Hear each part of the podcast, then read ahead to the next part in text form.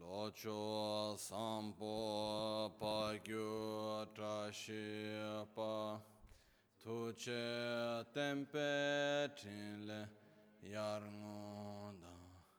pelge drolor zampe zeparche. Palden lame shabla solvade Om Guru Vajradhar Sumatimo Nishasane Karm Vardanya Shri Bhadra Varsa Manya Sarva Siddhi Hum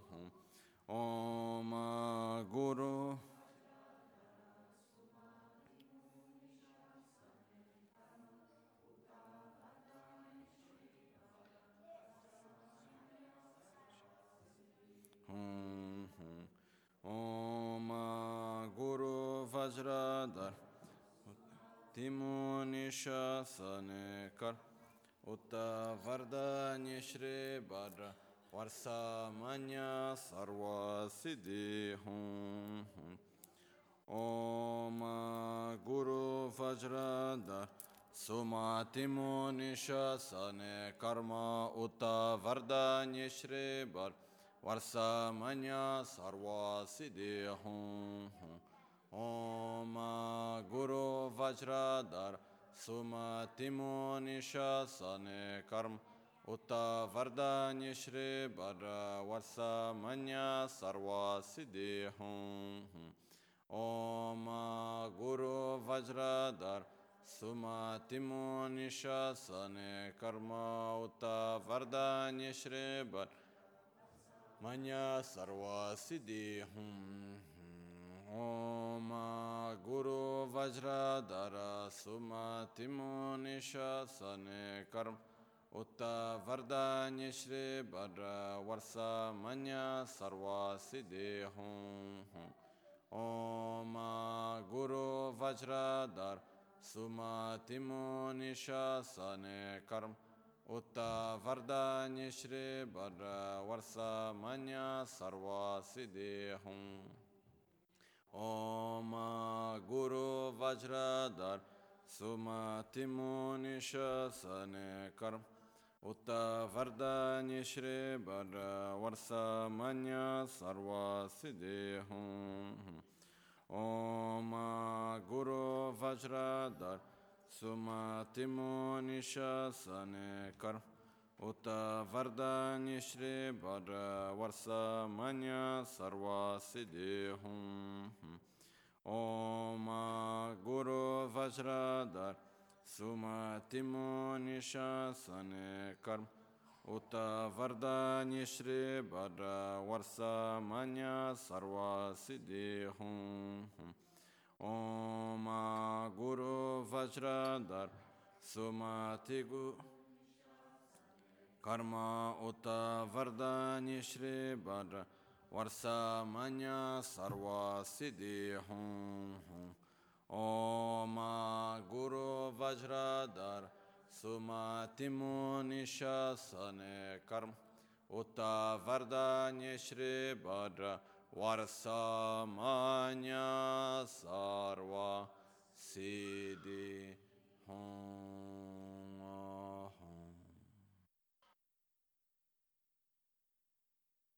Dagi Jetsun Lama Tuje Che Nyamda Dala Tuje Siksu So. Gebe Shesan Dala Tendu So Uyon Sunge Nawa Tsedu So Seche nyingne sowa debe tse, dechen korlo wisu lekshu ne, yela sampe dedun ma lupa, geme lhunge drubra jinge lo, sonye sodan dikdun shape tse, dunge namge yinsu lekshu, labche tsonye yonsu tsopa dan, chera nye dun chamra jinge lo, Shancho parge nyinsen tukun tu niyu peme siudru lekshun. Shancho drube gegen kunshishi. Tungen de la drubra jingi lo. Dagi lo na chela chopa dang. Chemi samchor ngenpa shiwa dang. Chedan timbe dedun malupa. Peme lungi drube.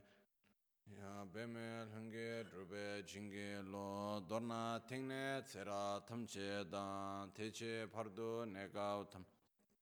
Rēsē kiamnē lāma kēlē mē tūkchē chīngē dālā sīksō sō. Gōngyāb drēwē ñamdā dāchā lā chēchūn lāmē tūchē rāb gōng nē. Kōdāng sūngē nāwā drāl mē tū ñamsū nyōwē kēsān tōp rāsh. Kiewa kundu yanda lama dan, drame cheki pela long chechi, sadan lamge yenden rab ne, dorje change koba nyur toba shon. Pakyuke kudan dagi, lo pakyuke sundanda geanga pakyo ke tudang da gi ye tyer me chintu jingge alon pakyo ke dagilu pa kyo ke sung dan daginga pa kyo ke tu dan dagi ten yerme chin tu jingilo ma kyo ke kudan dagilu ma kyo ke sundan daginga ma kyo ke tudan dagi ten yerme chintu Jingilo.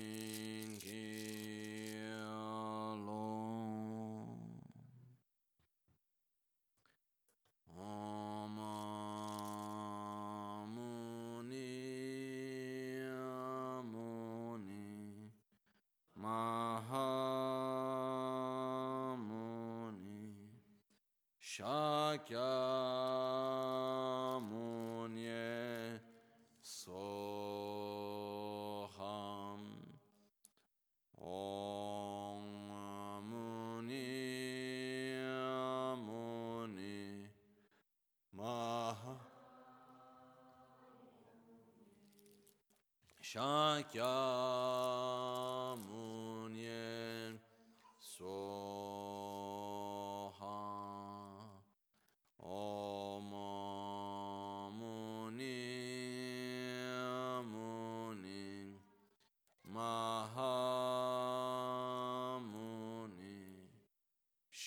Shakya Munye Soha.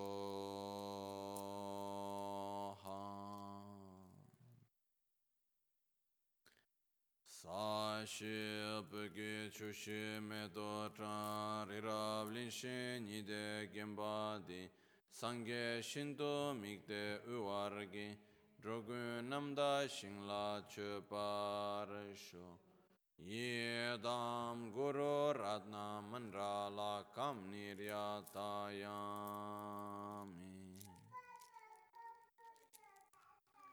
Sangye Chedan Tsoge Chonamla Chanchu Bhardo Dani Kyapsu Chi. Dagi Jinso Give Sonamgi Drola Pinchira Sangye Druparasho Sangye Chedan Tsoge Chonamla Chanchu Pardo Dani Kyapsu Chi Dagi Jinso Give Sonamgi Drola Pinchira Sangye Drupar. Sangye Chodan Tsogi Chonamla Chanchu Pardo Danik Give Sonamgi Drola Pinchira Sangye Druparash Nel Buddha, nel Dharma e nel Sangha prendo rifugio fino all'illuminazione, con la pratica della generosità e delle altre perfezioni, possa io ottenere lo stato di Buddha per il beneficio di tutti gli esseri senzienti.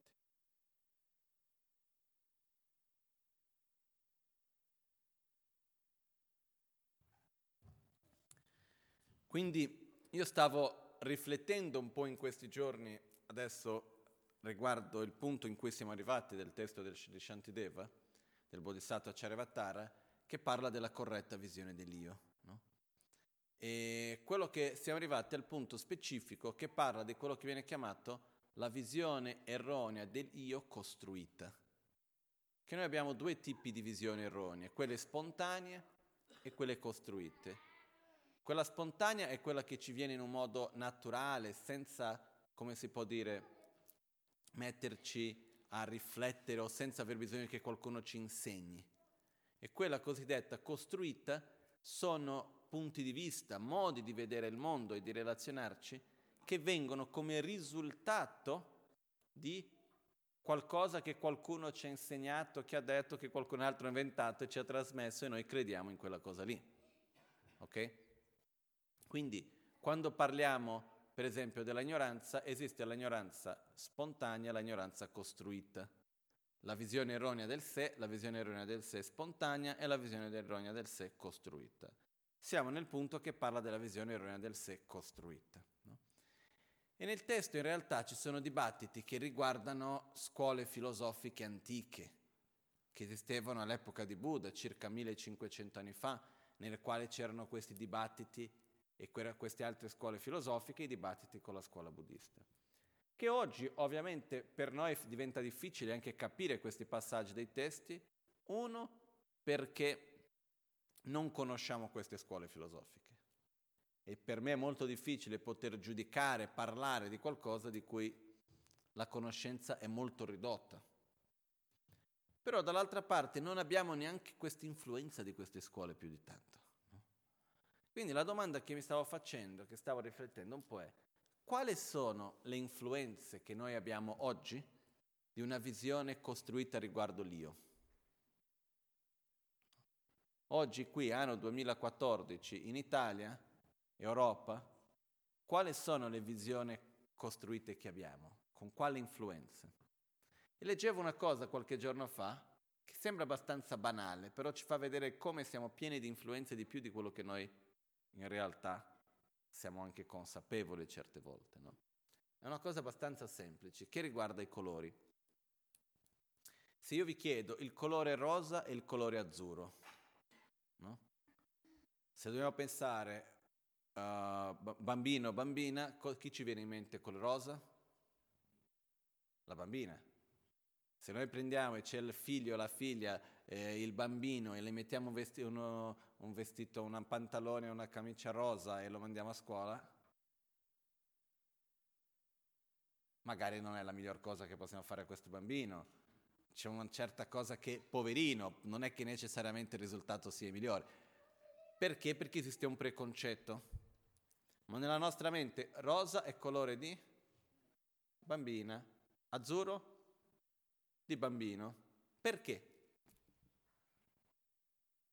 Ah no, perché se noi ci fermiamo a pensare, il rosa sembra un colore più adatto per la bambina? Sì. E l'azzurro per il bambino? Anche, sembra più adatto. Ma questo non è altro che stiamo seguendo una, qualcuno che ha deciso questo prima di noi. Quindi che cosa è successo per i colori? Uh, prima del 1900, fino all'inizio del 1900, non esistevano questi problemi, per una semplice ragione che i colori costavano troppo. I tessuti, colorare i tessuti era troppo costoso. Quindi non c'era la storia di quale colore va meglio per bambino, quale colore va meglio per bambina, erano tutti uguali. Non c'era, era tra il bianco, un po' il grigio, un beige, era tutto intorno a quello lì e non c'era storia. Invece che cosa è successo? È successo che è arrivato un momento in cui più, inizio del 1900, 1915, 18 l'anno preciso, in cui con la rivoluzione culturale in America questo, rivoluzione eh, industriale, scusate, con la rivoluzione industriale è successo che eh, i tessuti colorati sono diventati accessibili e a questo punto le persone hanno cominciato a farsi problemi. Quale colore? Perché devo vendere un colore? Come faccio a fare questo? E hanno cominciato con il marketing nel 1918 in cui hanno fatto il marketing per bambini, colore per bambini, colore per bambine. Per i maschi era il rosa, per le femmine era l'azzurro. Perché ritenevano che il rosa era un colore più forte e l'azzurro era un colore più dolce, meno più soft, no? E quindi quello che hanno fatto questo per circa due anni e qualcosa si vendeva dappertutto il colore rosa era usato dai bambini, dai maschi e le, l'azzurro era usato dalle femmine. Poi per rifare un, un fatto di dare un po' più di vitalità al mercato, hanno deciso di cambiare, per una ragione unicamente di mercato. Hanno detto cambiamo l'ordine dei colori in modo che si venda un po' di più e si, me- si vada un po' a muovere un po' il mercato. Cosa è successo? A quel punto hanno cominciato a mettere nei negozi in America all'epoca 1920, hanno cominciato a fare tutti i vestiti per i bambini, i maschi azzurro, per le femmine rosa. E fin d'oggi seguiamo. Okay? Qualcuno lì dietro così ha deciso e noi cosa facciamo? Noi seguiamo. Però quello che succede, che voglio arrivare, è che quando noi vediamo un bambino vestito di rosa. Ci può sembrare strano? Possiamo dire che non è adatto, che non è giusto. Ma quando noi vediamo quello, abbiamo una ragione per quello o semplicemente diciamo perché non è così, perché non è? Perché il bambino non deve vestirsi di rosa, è un colore da bambine. Ok? Riusciamo a vedere come siamo condizionati da qualcosa che qualcuno ha deciso? poi per ragioni mica nobili, eh? E noi come stupidi seguiamo. Quindi quello che voglio dire che cos'è? Che ci sono tanti aspetti nel nostro modo di sperimentare la realtà che prendiamo per scontato, che noi riteniamo che sono cose che sono così e punto e basta, ma che in realtà sono informazioni che abbiamo ricevuto sin dalla nostra infanzia spesso e che piano piano nel tempo andiamo per prendere per scontato. Tutte queste vengono chiamate visioni costruite, non sono spontanee. Okay? Quelle che sono spontanee sono quelle che si dice che uno porta di vita in vita, quello che andiamo a ritrovare indipendentemente dalla cultura e del luogo dove uno vive. Quelle sono visioni spontanee.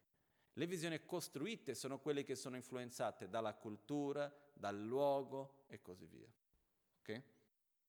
Quindi la domanda che io mi pongo, per la quale, per dire la verità, non ho una risposta subito e non credo che si possa trovare una risposta di immediato,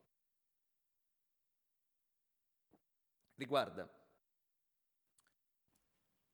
qual è la visione costruita che abbiamo noi dell'io. Okay? Di che cosa è l'io, che cosa è l'essere, io cosa sono. Qual è la visione costruita che io ho? In passato era più facile di comprendere questo perché le varie scuole filosofiche erano più dichiarate, era tutto era un po' più chiaro. Ah, io seguo questa scuola, la visione dell'io è questa. Oggi viviamo in un modo nel quale sembra che non ci sia niente, però in realtà abbiamo diverse influenze, però in un modo più subdolo. Quindi facciamo un po' più di, di fatica a capire quali sono le influenze che io ho riguardo la visione dell'io. Okay? Quindi ripeto, la visione dell'io costruita è quella che dipende da un contesto culturale, geografico e così via. Mentre la visione dell'io spontanea sono aspetti che riguardano il modo come noi viviamo noi stessi, che a sua volta sono indipendenti da luoghi, culture e tempo. Ok? Quindi,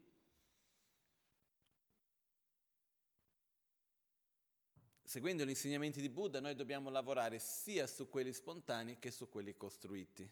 Quelli spontanei avevamo già visto prima, qualche giorno fa, quando parlavamo del fatto che noi abbiamo la sensazione di vivere come se fossimo totalmente scollegati dal resto, come se esistessimo indipendentemente dal resto, il resto del mondo esiste indipendentemente da noi.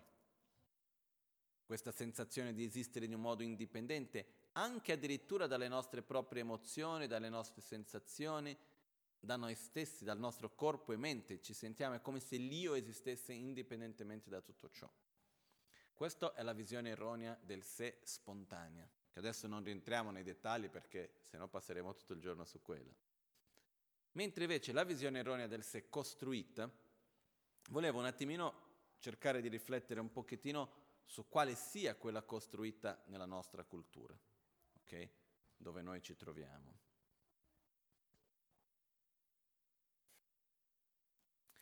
Quindi quello che accade è che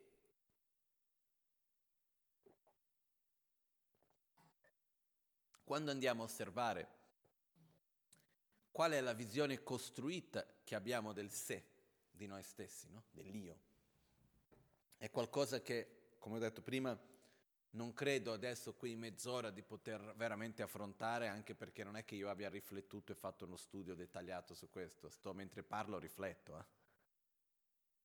Però ci sono alcuni punti che io ritengo che sono importanti, però secondo me ci sono tanti altri che vengono a mancare qui, su quali possiamo riflettere, cercare e così via. Come abbiamo appena detto, ciò che differenzia una visione spontanea da una visione costruita è che la visione spontanea indipende, è indipendente da tempo, luogo e cultura. Mentre una visione costruita è quella che esattamente viene, che dipende dai tempi, dai luoghi e dalle culture. Okay? E se noi vediamo spesso, noi prendiamo così per scontato le nostre proprie visioni costruite, che spesso tra civiltà e culture ci sono lotte e una enorme arroganza in cui diciamo che il mio modo di vedere è più giusto semplicemente perché è il mio modo di vedere. No? Quando è stato costruito, è come l'esempio che abbiamo fatto del rosa e del blu prima. Come se andassimo in una cultura dove tutti i bambini usano rosa e diciamo ma guarda che strano. Un'altra cosa che è strana nella nostra cultura. Per dire, se io un bambino maschio gli metto una gona, un vestito, è strano? Ma fino all'inizio del 1900 non era strano. Ho visto l'altro giorno, stavo leggendo un po' su questa storia dell'azzurro del blu, parlava anche di questo, c'era una foto di Roosevelt vestito con la gona da bambino. Era normale. E adesso che mille menate. No, il bambino non può mettersi vestito. Che cosa cambia? No? Non è che perché il il, il fatto che uno si metta la gona o il pantalone lo fa essere più maschio o meno maschio o qualcosa, sono tutte menate che uno si fa. Però dopo crede e prende quello per scontato. Quindi, però, finché l'azzurro e il blu, fate come volete, non è che... Il problema è che quando cominciano a essere cose più profonde che vanno a influenzare il nostro modo di vivere la vita in ogni aspetto, che costruiscono e che influenzano, che ci condizionano. Okay? Quindi è importante per noi osservare quali sono questi condizionamenti che noi abbiamo, che poi andiamo a prendere per scontato come essendo veri. Ok? Quindi cerchiamo di capire quali sono. Alcuni di questi. Riguardo il sé, riguardo l'io, uno dei condizionamenti nasce, secondo me, in questi tempi in cui noi viviamo, da quella che potremmo chiamare la religione del ventunesimo secolo, che sarebbe del ventesimo secolo già, e di conseguenza del ventunesimo, che è la scienza. Più o meno tutti dicono di credere nella scienza, però veramente che cosa è la scienza e come a pochi di noi capiamo. Quindi abbiamo la stessa attitudine che spesso possiamo avere verso una religione, abbiamo verso la scienza. Ah, questo è vero ed è così perché? Perché l'ha detto la scienza. Ma io l'ho capito in che modo, com'è, come non è. Io ho capito questa nostra predisposizione per la scienza un po' andando in Tibet e parlando con alcuni monaci che loro non credono nella scienza.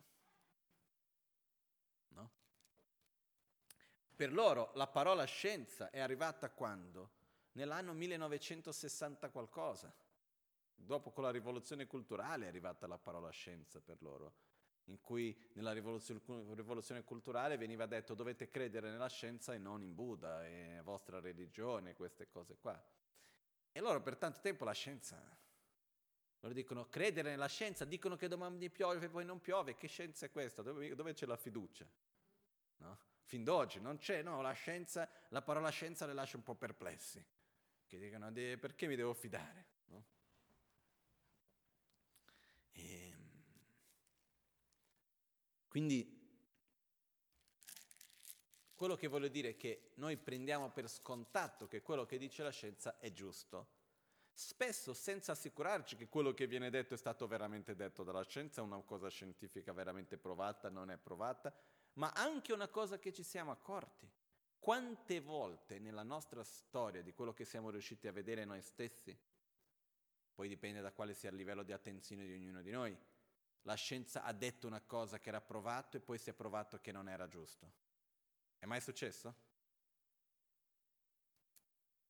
Tante volte. Ok? E quindi anche qua il livello veramente di fiducia che uno possa avere arriva fino a un certo punto. Però il punto che voglio arrivare è che noi abbiamo, siamo condizionati dalle cose che ci vengono dette. E tra questi condizionamenti riguardo l'io esiste un aspetto che è quello che noi veniamo condizionati dal fatto che non esista nulla dopo questo corpo, che la vita non sia altro che la vita in questo corpo. Perché c'è stato, secondo me, eh, poi magari mi sbaglio e tutto il resto, però io credo che questo nasce anche da un certo conflitto che c'è stato tra scienza e religione. A un certo punto abbiamo scelto come società in un modo più ampio di seguire l'aspetto della scienza continuità dopo la morte è rimasta una cosa che riguarda la religione, vita solo in questo corpo riguarda la scienza. E quindi quello che noi diciamo è i fatti, io seguo i fatti, i fatti cosa dicono? Che non c'è vita dopo la morte. La fede può credere in una continuità dopo la morte. Quindi noi, se noi osserviamo in generale come siamo fatti, no? Ovviamente sto generalizzando, eh, perché poi ognuno è diverso, ci sono eccezioni e così via, però generalizzando nella nostra società, esiste o no una tendenza a dire che la vita che esiste è solo questa qui? E poi dopo uno va a cercare il fatto di credere in una continuità, è una cosa un po' illusoria, una cosa un po' ok, nella tua fede, nella tu, tu credi, ma dov'è? Okay. Però se andiamo ad analizzare con una mente scientifica, quello che ci accorgeremo è che nello stesso modo che non esistono fatti per provare la continuità dopo la morte, non esistono nello stesso modo, o anche di meno in realtà, fatti per provare che non ci sia continuità dopo la morte. Okay?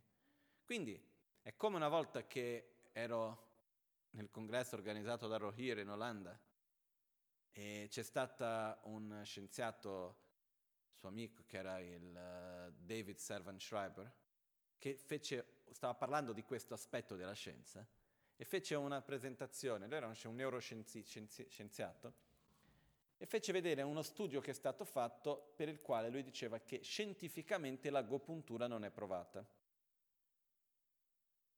Hanno fatto degli studi in cui hanno fatto vedere che c'è un punto di agopuntura che era nel piede sinistro a fianco al mignolo, che stimola la vista.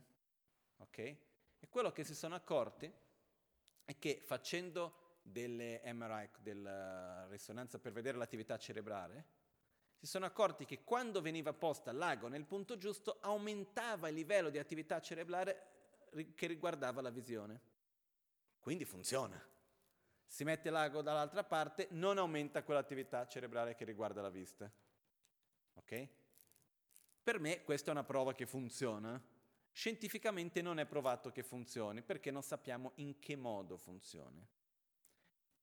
Personalmente io dico, è stato provato due cose. Una, che l'acupuntura funziona, due, che noi siamo ignoranti per non capire in che modo. Ok? Ma non che non funziona. Quindi ci sono diverse cose che vengono in questo modo. Per il fatto che io non riesco a, provare in che modo, dico che non è valido. Okay? Similmente a questo, se noi andiamo a vedere scientificamente che cosa è provato riguardo alla reincarnazione, è provato la nostra ignoranza riguardo essa, che noi non riusciamo a capire se c'è o se non c'è scientificamente. Poi, come ho detto l'altro giorno, esiste un libro di un scienziato indiano chiamato Atmit Goswami, che lui scrive chiamato la, la, la fisica dell'anima, nella quale lui spiega il perché, secondo lui, seguendo la fisica quantistica, lui è uno scienziato, un fisico quantico, quantistico, lui spiega, secondo la fisica quantistica, il perché della reincarnazione.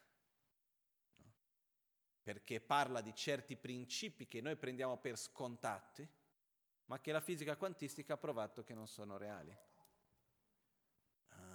Cose molto semplici, però non, in, non entriamo in questo adesso, diventa molto lungo e complesso, io non ho neanche i mezzi per poter affrontarli bene questi argomenti, però parla del semplice fatto che noi abbiamo concetti di esistere nel tempo e nello spazio lineare e la fisica quantistica ha provato che esiste un'esistenza anche che non sia nel tempo e nello spazio lineare. E già qua abbiamo dei problemi. Ok? Quindi quello che voglio dire è che noi siamo condizionati da una visione che la vita è solo questa. E prendiamo quello per scontato. Poi magari uno va alla ricerca che ci sia qualcos'altro, ma si prende per scontato che la vita sia solo questa, come se fosse l'ovvio, come se fosse la cosa i fatti. Ma questo fatto di vedere che la vita è solo questa è condizionato da una visione. Non è quello che ci viene spontaneo indipendentemente da cultura, luogo e tempo. Okay. Altre cose che ci vengono influenzate in un modo spontaneo. Uh, questa è un po' più delicata e allo stesso tempo, come si può dire, io non entro nel merito se è giusto o sbagliato. Okay? Però quello che succede è che noi viviamo in una cultura in Occidente basata su delle religioni monoteistiche. Quindi qua parliamo di un'influenza già più a lungo termine. E basandoci su questa influenza, ci sono alcuni principi riguardo l'io. Per esempio che io sono stato creato da un Dio e allo stesso tempo ciò che accadrà con me dipende da Lui stesso, che mi farà un giudizio a secondo del modo in cui io vado a comportarmi, a secondo il suo giudizio Lui mi potrà punire o premiare in qualche modo. Okay? Adesso c'è chi crede, c'è chi non crede, uh, c'è chi crede che sia giusto, chi crede che sia sbagliato e così via. Io non voglio entrare nel merito di tutto ciò, se è giusto, se è sbagliato, se è buono, non è buono, eccetera, eccetera. Però io credo che nel nostro modo di vedere noi stessi, culturalmente, quindi come l'immagine è costruita, abbiamo un'influenza da questa visione. Quindi abbiamo l'influenza 1, che io vengo dal nulla, qualcuno mi ha fatto, Perciò manca il senso di responsabilità di me stesso, di quello dove io mi trovo, perché se io ho la consapevolezza di essere un continuum di qualcosa che c'è già stato prima e ciò che io vivo è il risultato delle mie proprie azioni, vivo in un modo diverso, quindi non vado a vittimizzarmi. Quindi noi abbiamo una tendenza di vittimizzarci quando ci succede qualcosa, è colpa di qualcuno, come mai sto così? io non ho fatto niente per quello, e dall'altra parte a vivere un grande senso di colpa, perché il senso di colpa è collegato col processo di sbaglio, punizione. Okay? Quindi questi sono due, due aspetti abbastanza forti nella nostra cultura riguardo l'io, il senso di, um, come si dice, di essere vittime, di vittimizzarci e il senso di sentirsi in colpa, ok? Che sono cose che secondo me se noi osserviamo andremo a ritrovarlo abbastanza presente. Però quello che voglio dire è che queste cose nascono anche da visioni, modi di vedere il mondo e modi di vedere noi stessi, che noi spesso non ci accorgiamo che abbiamo e che ci sono stati insegnati. Okay? Poi c'era un terzo punto che ho detto prima in inglese, fammi ricordare un attimino.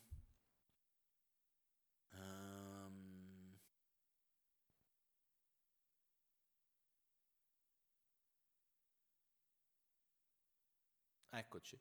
Il terzo punto, sì, è quello che accade è questo. Noi negli ultimi tempi, adesso non so dire, secondo me più o meno dall'anno 1900, inizio della rivoluzione industriale, anche un po' prima di quello, già, già dall'epoca di Descartes in realtà, um, è qualcosa che abbiamo questa influenza. Uh, e quello che succede è che è un'influenza di vedere il mondo e vedere noi stessi in realtà come esseri che siamo unicamente di un'esistenza razionale. E quindi è togliere dal nostro io la parte emotiva, come se ci fosse qualcosa di sbagliato con quella, qualcosa di cui non possiamo avere a che fare perché non fa parte di me.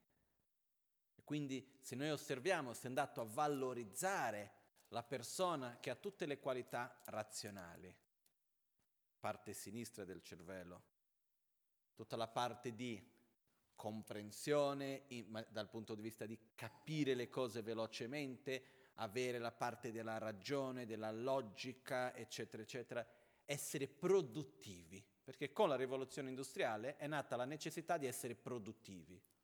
Anche il nostro sistema scolastico, che secondo me ha dei difetti abbastanza pesanti, nasce dove? Prima l'educazione non era obbligatoria. Dove nasce l'educazione obbligatoria? Con la rivoluzione industriale. Perché? Perché avevamo bisogno di formare gente per poter lavorare nelle fabbriche, nelle catene di montaggio e tutto il resto.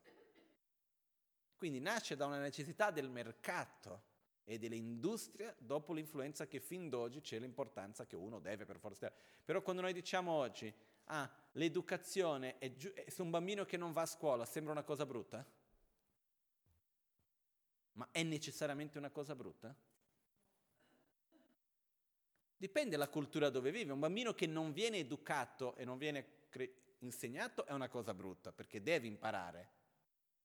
Però ci sono tanti modi. Ok? Quindi quello che voglio dire è che per capire il modo in cui noi siamo condizionati da questo, e questo aspetto del vivere l'io dal punto di vista principalmente razionale e così via, ha tolto gran parte della nostra propria identità relativa alla nostra parte emotiva e ha creato anche una malattia che mi sa che in italiano si chiama la al, come sarebbe il nome? Alexitemia, qualcosa del genere. È una malattia non molto conosciuta in cui la persona si torna incapace di sentire le proprie emozioni, di percepire le proprie sensazioni e le proprie emozioni. Io conosco persone che hanno questa malattia, la persona sembra che sta bene, la rabbia è come se non gli facesse niente, il dolore non gli fa nulla, la tristezza non gli fa nulla, anche si dimentica, non si accorge neanche delle proprie emozioni, è completamente come se la parte emotiva non esistesse. Okay? Per chi guarda da fuori sembra una persona molto stabile, però la persona vive in una profonda sofferenza e porta tanti altri problemi poi dopo anche. Quindi quello che voglio dire è che anche quando riguarda il nostro io, chi siamo noi, questo è un altro aspetto costruito che abbiamo, in cui negli ultimi 120 anni, 150 anni, quel che sarà stato, si è dato anche di più, si è dato molta più importanza all'aspetto razionale, la, la parte della ragione, della logica e così via, togliendo gran parte della parte che potremmo chiamare emotiva, che è tanto importante quanto. Okay? E poi, solo per concludere questo, le conseguenze di questi stili di vita li vediamo oggi. Eh? Basta vedere la quantità di persone oggi che uh, prendi antidepressivi e tutto il resto, che fa veramente spaventare. Non è uno scherzo, è una cosa che... Perché la peggiore delle malattie è la malattia della mente, finché il corpo è una cosa, però veramente una cosa... Io adesso ho visto dei numeri in Brasile che mi hanno lasciato molto perplesso e perciò volevo, ho già detto l'altra volta, però lo ripeto, c'è la, l'istituto del, del, governo che gestisce la parte sanitaria di medicina e tutte queste cose, chiamato Anvisa, ha fatto dei calcoli, dei, no, non dei calcoli, dei, ha dato i dati no? ogni anno di quanto le, ogni medicina viene venduta, eccetera, eccetera. E c'è una, un, una medicina chiamata Rivotril, che è un psicofarmaco, questi di, come si dice, black label, uh, come si dice in italiano? Etichetta nera, quelli che sono più pesanti proprio che nell'anno 2007 hanno venduto 30.000 scatole, nell'anno 2010 10 milioni di scatole. Quindi riusciamo a vedere che ci sono dei cambiamenti delle cose che non è da poco, ok? Ma ovviamente c'è il marketing, c'è uno stile di vita, ci sono tante cose che insieme creano questo, però creano delle conseguenze nel tempo, non piccole. E quello che voglio solo riportare per concludere questa parte, poi adesso cominceremo col testo, è il fatto che noi siamo condizionati da marketing, culture, idee e spesso ci vengono vendute delle visioni del mondo come la cosa più giusta, ma in realtà è stato fatto così perché qualcuno aveva interesse di qualcosa e quindi ha fatto quello per manipolare l'altro e noi siamo qui 200 anni dopo a credere in quello come la storia dell'azzurro e del rosa. Fin d'oggi diciamo che l'azzurro è colore per bambino e il rosa è colore per bambine, perché? Perché qualcuno che faceva marketing nell'anno 1920 l'ha deciso. In America, poi noi siamo in Italia. No? E quindi questo per dire come che noi siamo condizionati ed è importante perché questi condizionamenti poi vanno a direzionare la nostra vita, il nostro modo di relazionarci con gli altri, il nostro modo di relazionarci con noi stessi. Poi ci fanno del male spesso. Alcuni ci fanno del bene, alcuni condizionamenti, altri ci fanno del male. Però è importante per noi osservare e capire quali sono i condizionamenti che noi abbiamo con noi stessi. Ok? Quindi quello che succede è che la domanda riguarda la differenza che c'è tra quello che viene chiamato in tibetano kundak e l'enche. Kundak vuol dire costruito, ossia quello che è completamente proiettato nel suo intero, l'enche che nasce spontaneamente.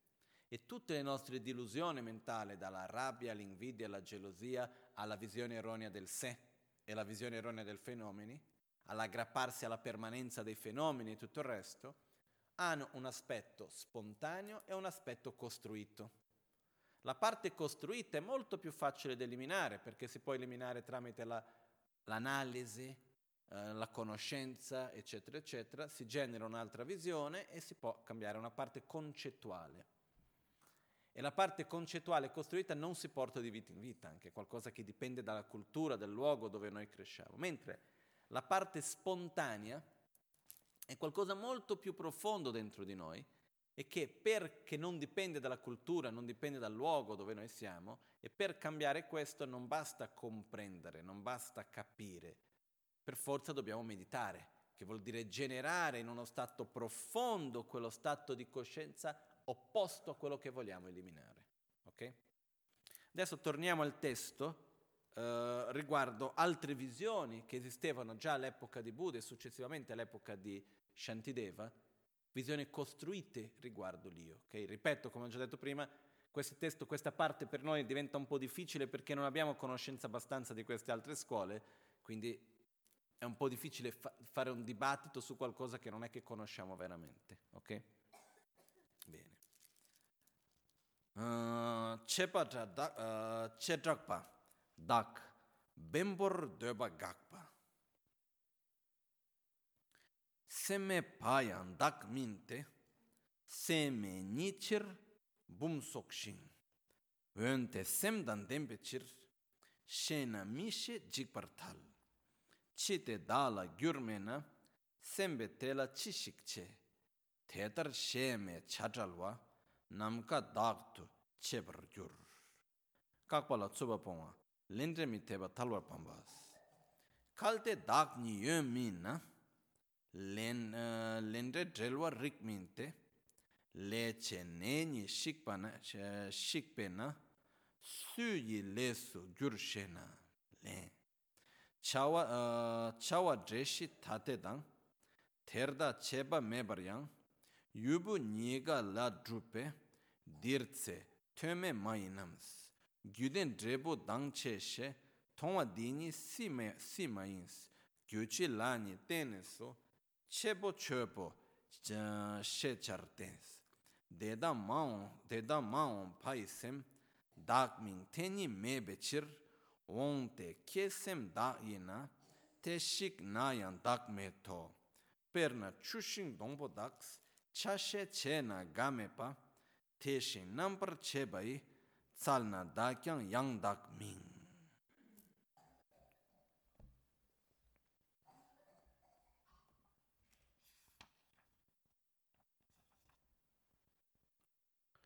Ok, verso numero 68 siamo arrivati. We're in verse number 68. Uh, confutazione della visione del sé sostenuta dalla scuola uh, Nayayika, Chejakpa in tibetano. I Nayayika accettano come sé un fenomeno materiale, permanente, privo di parti, presenti all'interno dell'individuo questo sé viene considerato in grado di sperimentare gli oggetti perché è dotato di una mente separata. Madhyamika. Un fenomeno non mentale non può essere comunque il sé che sperimenta gli oggetti perché è privo della natura della mente proprio come un vaso. Inaya, eh, Yika. Sebbene per se stesso non sia della natura della mente, però sperimenta gli oggetti, poiché è dotato di una mente separata. Ciò non è logico, perché quando un sé, che per sua natura non è conscio degli oggetti, giunge ad essere consapevole dei medesimi, vedendo ad essere dotato, venendo ad essere dotato di una mente, ne conseguirebbe per assurdo che quel sé non conscio cesserebbe di esistere e da quel momento non sarebbe più permanente, come voi asserite. Se il sé fosse immutabile, allora come potrebbe quel sé che non è conscio degli oggetti diventarne conscio grazie all'essere dotato di mente? Ciò non sarebbe possibile. Quindi, se considerate come il sé qualcosa che non è conscio degli oggetti in quanto è materia e che non è in grado di produrre effetti in quanto permanente, allora anche lo spazio sarebbe un sé. Questo riguarda questa scuola che ritiene che il sé, che l'io, la nostra più profonda identità, è qualcosa che esiste dentro di ognuno di noi, che non è coscienza, ma una sorta di un'essenza. Ok? Questa sorta di questa essenza che a sua volta possiede la mente e il corpo. Questa essenza è permanente, è immutabile, è immacolata in un qualche modo, è sempre lì uguale che non cambia mai. E quindi, quando andiamo ad analizzare dove, dove siamo noi, che cosa è l'io, si arriva su questo. E quello che in poche parole la scuola Madhyamika dice è questo non funziona per una semplice ragione. Come fa l'essere, il sé, a percepire qualcosa se il sé non è la mente? E loro dicono no, perché il sé possiede una mente e quando la mente percepisce, il sé percepisce. Perché tramite la mente che possiede. Quindi la mente non è il sé. Okay? È una visione in cui andiamo a dire, guarda, la mente non, fa, non è il sé, la, il, la mente viene posseduta dal sé. Come abbiamo già detto qualche giorno fa, è normale per noi dire abbiamo un corpo e una mente o no? Possediamo un corpo e una mente? Spontaneamente cosa diciamo? Sì, filosoficamente diremo di no. Perché no? Perché se noi possediamo un corpo e la mente, però naturalmente noi diciamo mio corpo e mia mente, se io possiedo il corpo e la mente, dov'è l'io che possiede il corpo e la mente? Perché quello che accade è che dal momento in cui esiste un rapporto di oggetto posseduto e chi lo possiede, colui che possiede deve per forza di cose esistere indipendentemente, poter esistere indipendentemente da ciò che possiede. Se no io non possiedo un corpo e una mente, io sono composto da corpo e mente, che sono due cose diverse. Ok? Però nel nostro modo spontaneo di vedere le cose, noi vediamo come se noi possedessimo il corpo e la mente. E questo riguarda quell'aspetto di cui abbiamo parlato prima, nel quale noi ci vediamo come se esistessimo indipendentemente da tutto il resto. Questo io che esiste in un modo indipendente da tutto il resto. Qua stiamo parlando della visione erronea del sé spontanea, okay? in cui noi ci vediamo che non è un processo concettuale, è una cosa più di sensazione noi percepiamo come se esistessimo indipendentemente dal corpo e dalla mente. Per dire, quando abbiamo paura, quando uh, siamo gioiosi, quando sentiamo rabbia o quando qualcuno ci fa del male o qualunque cosa, chi soffre? È il corpo che lo soffre o la mente che soffre? Se qualcuno mi taglia un dito o se mi taglio il dito io, chi soffre? Sono io che soffro o è qualcun altro? Io soffro, è l'io che soffre, giusto? Dov'è questo io che soffre? Ok? E questa è la domanda. Perché io soffro, però quando io soffro, se andiamo a vedere, è la mente che sta soffrendo? C'entra la mente? E il corpo? Anche c'entra il corpo. Però non esiste indipendentemente da uno e indipendentemente dall'altro, è nell'insieme dei due, ok? Poi arriveremo alla corretta visione dell'io, però noi prima partiamo da questo preconcetto che non è neanche un preconcetto, è questo modo di sperimentare come se chi soffre è indipendente dal corpo e la mente, è come se c'è, c'è qualcun altro lì che sta soffrendo, che non è né il corpo né la mente, che possiede però il corpo e la mente. Perché se noi andiamo a cercare questo io che soffre, Dov'è? È nel dito? È nel giudizio? È nella sensazione? E andiamo a cercarlo, andiamo a cercarlo, andiamo a cercarlo, non troviamo. È qui che viene detto l'io non esiste. L'io esiste, non esiste così come lo vediamo noi di solito. Okay? Perciò quello che accade qui è che questo, questa scuola è un po' uno sviluppo di questa stessa visione che abbiamo, in cui seguendo questo nostro modo un po' spontaneo di vedere, dicono ok, il io possiede il corpo e la mente. E che cos'è questo io che possiede il corpo e la mente? No, è qualcosa che è sempre uguale, che non cambia, che è sempre lì, che portiamo dentro di noi e porteremo sempre con noi. Che non è meglio, meglio invece dire portiamo con noi è qualcosa che fa parte di noi, è qualcosa che ci costruisce, ma che è la nostra essenza. Questo qualcosa non cambia, è sempre uguale e non è mente, perché possiede la mente. Okay? Però quello che accade a questo punto è che viene detto, ok, però se è permanente e non è mente, quindi non può percepire, come fa l'io avere un'esperienza e percepire qualcosa? Ah, perché? Perché in quel momento l'io riesce a percepire tramite la mente. Ma se prima non percepivo e dopo riesco a percepire, vuol dire che non sono più permanente. Sono diventato impermanente a quel punto. Vuol dire che sono cambiato. E questo fa cadere questa visione di un io permanente, che sia scollegato dalla mente, indipendente dalla mente stessa. Ok? Adesso andiamo più avanti che ci sono dei punti molto interessanti nei prossimi versi e non voglio dilungarmi troppo su questi, però mi sembra abbastanza chiaro questa risposta, ok? Andiamo un pochettino avanti ancora. Obiezioni alle argomentazioni dei Madhyamik riguardo alla mancanza di vera esistenza del sé. Quando parliamo di vera esistenza del sé, intendiamo dire che nella scuola, nel buddismo, Buddha, in particolar modo nella cosiddetta scuola della via di mezzo, del sentiero di mezzo, nella scuola Madhyamika, si dice che il sé non esiste in un modo intrinseco autonomo, ma sì in un modo interdipendente. Ok? E poi ci sono alcuni domande che possono venire fuori e a sua volta alcune obiezioni che vengono fatte. Quindi adesso è la risposta a queste varie obiezioni, ok? Che vanno fino al verso 77, dove comincia poi la corretta visione dei fenomeni. Alcune scuole possono dire, se il sé non fosse permanente, non potrebbe sussistere la relazione tra azione e il suo effetto l'agente dell'azione nel momento in cui sperimenta il risultato delle azioni commesse. Ossia, se il sé non fosse permanente, come potrebbe essere lo stesso che percepisce quello che è successo vent'anni fa? In domande, in altro modo, io esistevo vent'anni fa o no?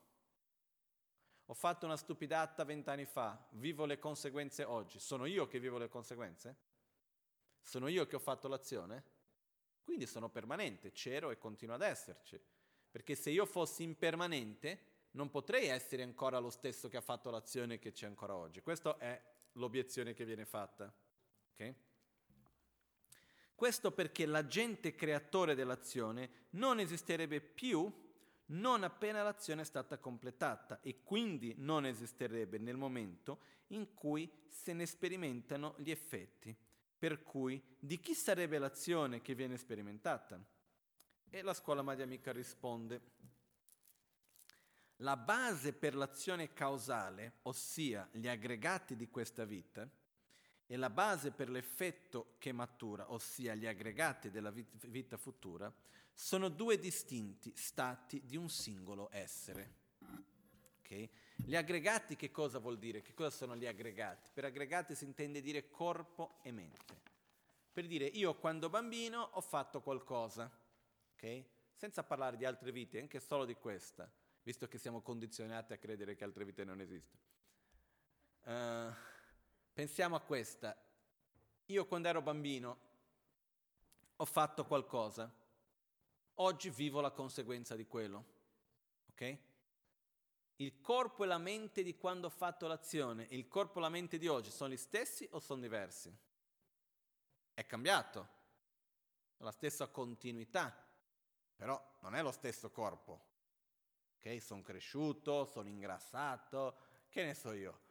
Siamo diversi, ho conosciuto o altro tipo di modo di pensare, uh, eccetera, eccetera. Ok?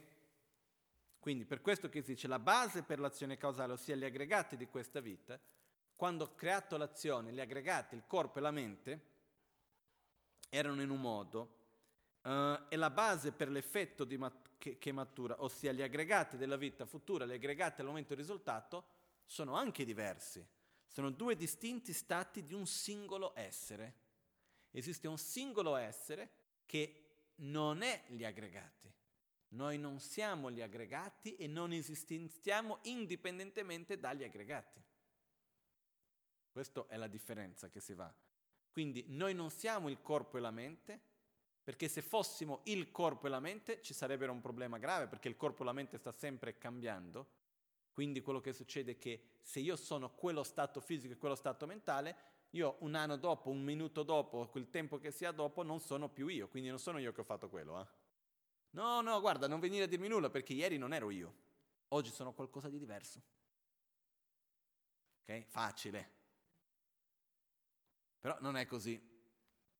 Perché quello che noi, noi non esistiamo, e poi dopo qua continua la spiegazione di questo, noi non esistiamo separatamente dal corpo e dalla mente, però non siamo unicamente corpo e mente, siamo l'identità che esiste, che viene, proiett- che viene, che viene uh, come si dice, um, attribuita al corpo e alla mente. Esiste un'identità nel quale noi diciamo io, basata sul corpo e la mente. Questa identità esisteva ieri, esisteva vent'anni fa ed esiste oggi, che è questa proiezione del nome che viene chiamato, che è l'identità io sono, che in questa vita finiamo per avere un nome anche, Lama Michel, piuttosto che qualunque nome che vogliamo darci, no? Che poi il nome in se stesso non è l'importante, è l'identità che abbiamo, no? Quindi, quello che succede è che abbiamo nel momento precedente, se noi pensiamo alla nostra infanzia e oggi, il corpo è la stessa continuità, però il corpo non è uguale. La mente non è uguale, ci sono stati dei cambiamenti diversi. Però che cosa c'è che continua, che unisce questi vari momenti della nostra vita? La identità dell'io. Ok? Perciò l'io è l'insieme, ossia è quello che viene chiamato l'imputazione dell'io, dell'identità io, sulla base del corpo e della mente. Perciò nel momento dell'azione la base era una, nel momento del risultato la base è un'altra, ossia il corpo e la mente sono cambiate. Però sono due distinti stati di un singolo essere. Entrambi, sia noi che voi, lo individuiamo in questi due stati dell'essere. Voi perché accettate un sé permanente e noi perché accettiamo un sé privo di vera esistenza, che proprio se fosse permanente non potrebbe commettere l'azione né sperimentare l'effetto. Per questo motivo non ha alcun senso dibattere su tale questione. Che cosa vuol dire questo? Che il sé è permanente, o, o meglio, che cosa si intende per permanente? Permanente è qualcosa che non cambia, che rimane uguale, che è sempre lì. Il sé è permanente o impermanente? È impermanente. Perché cosa succederebbe se noi fossimo permanenti? Succederebbe che io sono nato in un modo e così rimango. Ok?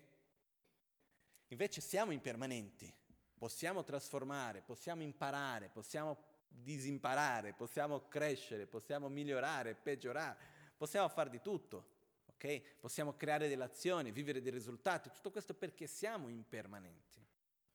Però in che modo che esiste una continuità in questa impermanenza?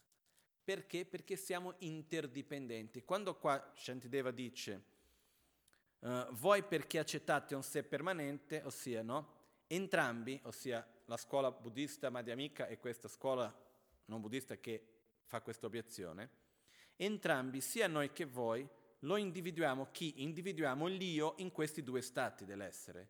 Individuiamo l'esistenza dell'io sia al momento della causa che al momento del risultato. Voi perché accettate un sé permanente e noi perché accettiamo un sé privo di vera esistenza. Qua ovviamente la parola vera esistenza è qualcosa che per noi è un po' difficile da capire letteralmente anche che cosa si intende dire per questo. Perché e noi perché accettiamo un sé privo di esistenza intrinseca, noi perché accettiamo un sé che sia interdipendente.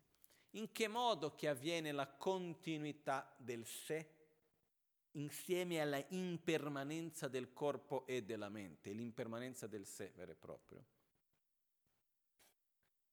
Um,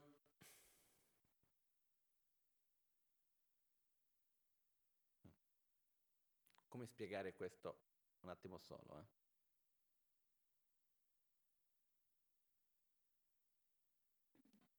C'è un detto che mi piace che dice nulla si crea o si distrugge, tutto si trasforma. No? Questo riguarda particolarmente la materia. Nulla si crea e si distrugge, tutto unicamente si trasforma. Se io prendo questo per regola, io posso dire che um,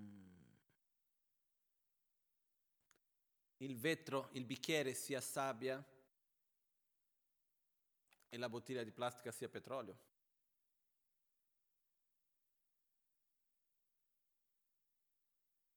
Però non, non, non sta bene, eh? Perché il vetro viene fatto con la sabbia o no? Sì. La plastica viene fatta col petrolio o no? Sì. Perciò io potrei dire che è petrolio trasformato? Potrei dire che è sabbia trasformata? Mi passi la sabbia trasformata per bere un po' d'acqua? Non funziona. Okay. Quindi che cosa è un fenomeno? Che cosa è un qualcosa?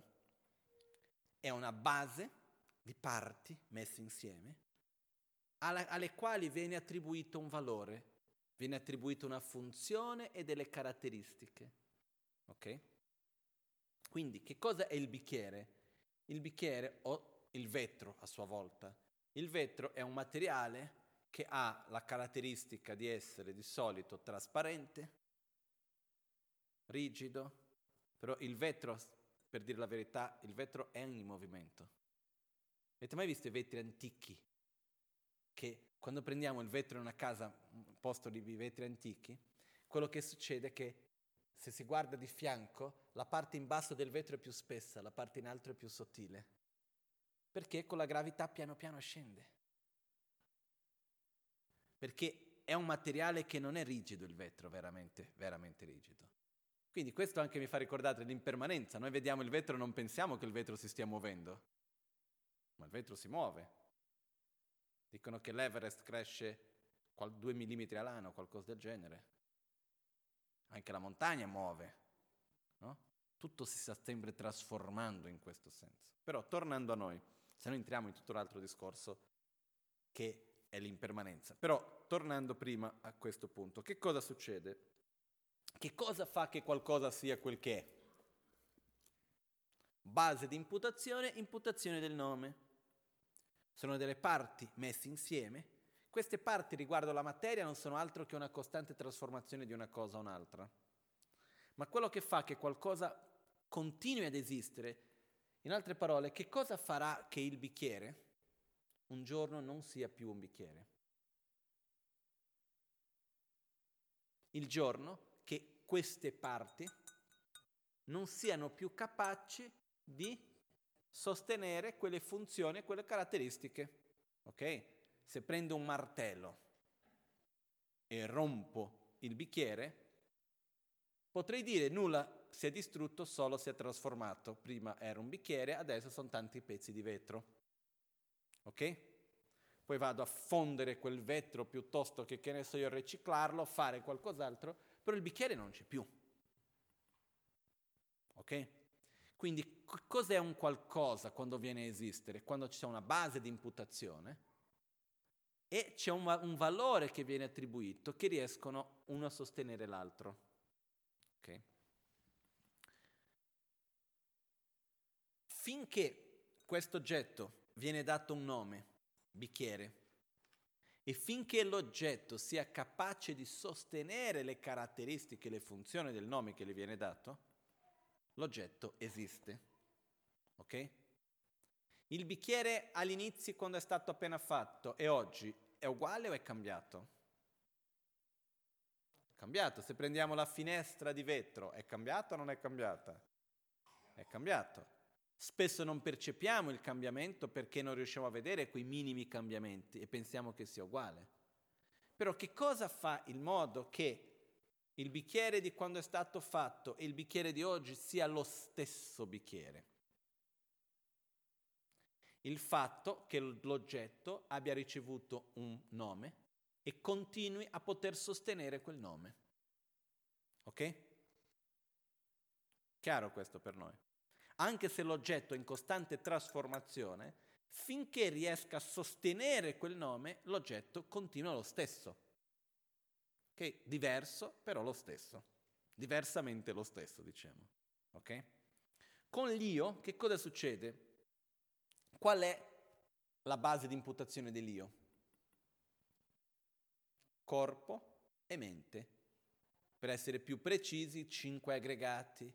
Corpo aggregato della forma, poi abbiamo le sensazioni, discernimento, fattori composizionali che sono tutti i nostri aspetti del nostro carattere, emozione, eccetera, eccetera, e coscienza, coscienza sensoriale, coscienza mentale e così via. Ok? Mente, in poche parole.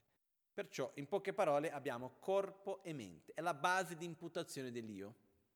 Sul corpo e la mente viene dato un nome. Qual è questo nome che viene attribuito? Io. Quali sono le funzioni dell'io? Sperimentare le sensazioni, compiere le azioni. Ok? Perciò, che cosa succede? Quando ero bambino, un momento della mia vita, qualunque sia essi, e torno indietro, in quel momento, sulla base del corpo e la mente, esisteva o no un'identità, un'imputazione del nome io? Sì. Oggi, sulla base del corpo e la mente, il corpo e la mente, anche se cambiati, riescono ancora a sostenere l'imputazione del nome io o no? Sì, per quello che sono sempre io. Ok? Per quello che in realtà, che, quindi qua rilego questa parte del testo che magari adesso si capisce meglio. La base per l'azione causale, ossia gli aggregati di questa vita, e la base per l'effetto della, che matura, ossia gli aggregati della vita futura, sono due distinti stati di un singolo essere. Entrambi, sia noi che voi, lo individuiamo in questi due, in questi due stati dell'essere. Voi perché accettate un sé permanente e noi perché accettiamo un sé privo di vera esistenza e proprio se fosse permanente non potrebbe commettere azioni né sperimentare l'effetto. Per questo motivo non ha alcun senso dibattere su tale questione. Ossia, noi perché accettiamo la continuità? Perché sono stato io che ho fatto l'azione e sono io che vivo il risultato? Perché sono responsabile? Perché continuo sulla base del corpo e della mente a proiettare lo stesso valore, la stessa immagine mentale che è il nome io, che si sostiene, anche se si è trasformato nello stesso modo che il bicchiere cambia, però continua a essere un bicchiere. Il corpo e la mente cambiano, ma continua a sostenere il io. Okay? Qual è la difficoltà che riguarda la morte? Ma quando muoio, l'io continua o l'io finisce? Perché? Il corpo c'è o non c'è quando moriamo?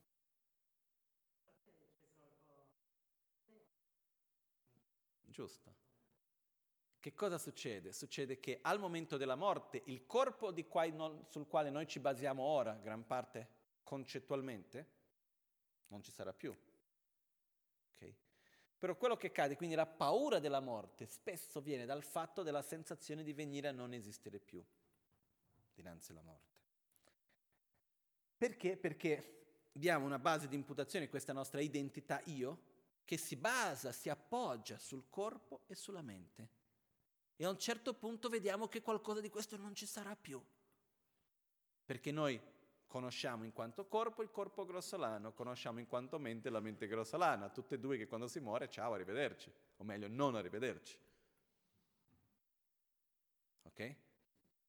Mentre invece quello che accade è che quello che si dice che al momento della morte uno sembra di avere la paura che non ci sarò più, questo ci genera un forte attaccamento alla nostra propria esistenza, che è la forza che ci spinge alla prossima rinascita.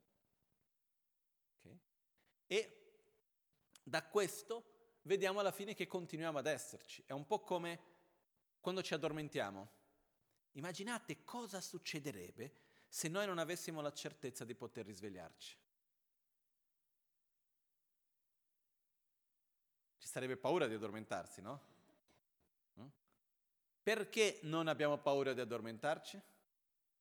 Perché sappiamo che potremo risvegliarci, almeno crediamo. Uno può anche morire nei sogni, non voglio mettere paura a nessuno, però potrebbe succedere in qualunque momento se è per quello, no? Però che cosa succede? Io quando mi addormento è come se stesse morendo, perché il processo di addormentarsi è molto molto simile al processo stesso della morte. Mentre poi dopo, adesso senza entrare nei dettagli, ma è, è la stessa cosa con due forze diverse. Mi addormento, a un certo punto, boom, nero, finito tutto. Che cosa succede dopo di un po'? Mi risveglio nel sogno, ok? In una nuova realtà. A un certo punto, dal nulla, sorgo e sono lì che sto correndo dietro il drago perché c'è questo, piuttosto che mi trovo in un posto strano, che ne so io. Facciamo quei sogni che sogni sono sogni, no? Ok? Quindi che cosa succede? Vivo quella realtà. Quanti sogni possiamo avere in una notte? Più di uno? Sì, ma non tantissimi, eh? Si dice che sono in media fino massimo sette. Uno. E quando passiamo da un sogno all'altro, sono collegati o moriamo nel sogno e rinasciamo in un nuovo sogno? È come se morissimo, quel sogno, quella realtà di quel sogno finisce e a un certo punto ci troviamo un'altra, si è spento la televisione, si è acceso un altro canale. Siamo in un'altra realtà. Questo può succedere finché non ci svegliamo. Okay? Questo è lo stesso che viene descritto nel, nell'esperienza che c'è tra una vita e l'altra, chiamato bardo, in cui ci sono queste, queste realtà create dalla mente, come nel sogno, che uno vive tra una e l'altra. Okay? Sì, se sei consapevole di star sognando, sì. Se tu sei consapevole di star sognando, ti puoi direzionare. La stessa cosa, se sei consapevole nel bardo di essere nel bardo, ti puoi ridirezionare, no? Però adesso voglio stare attento a non entrare in tutto un altro discorso, un altro filo, perché siamo in una direzione, ok? Che è l'io. Quello che succede è che quando noi ci svegliamo nel bardo o nel sogno, c'è l'identità. Esiste un corpo. Il corpo del sogno, o meglio, nel sogno esiste un, il corpo del sogno esiste o non esiste? Io non sto chiedendo se c'è un corpo fisico del sogno, sto dicendo c'è un corpo del sogno o no? Se nel sogno riusciamo a camminare, a volare, a parlare, ad ascoltare, a degustare, a, a sentire l'odore, ok? Possiamo fare tutto questo.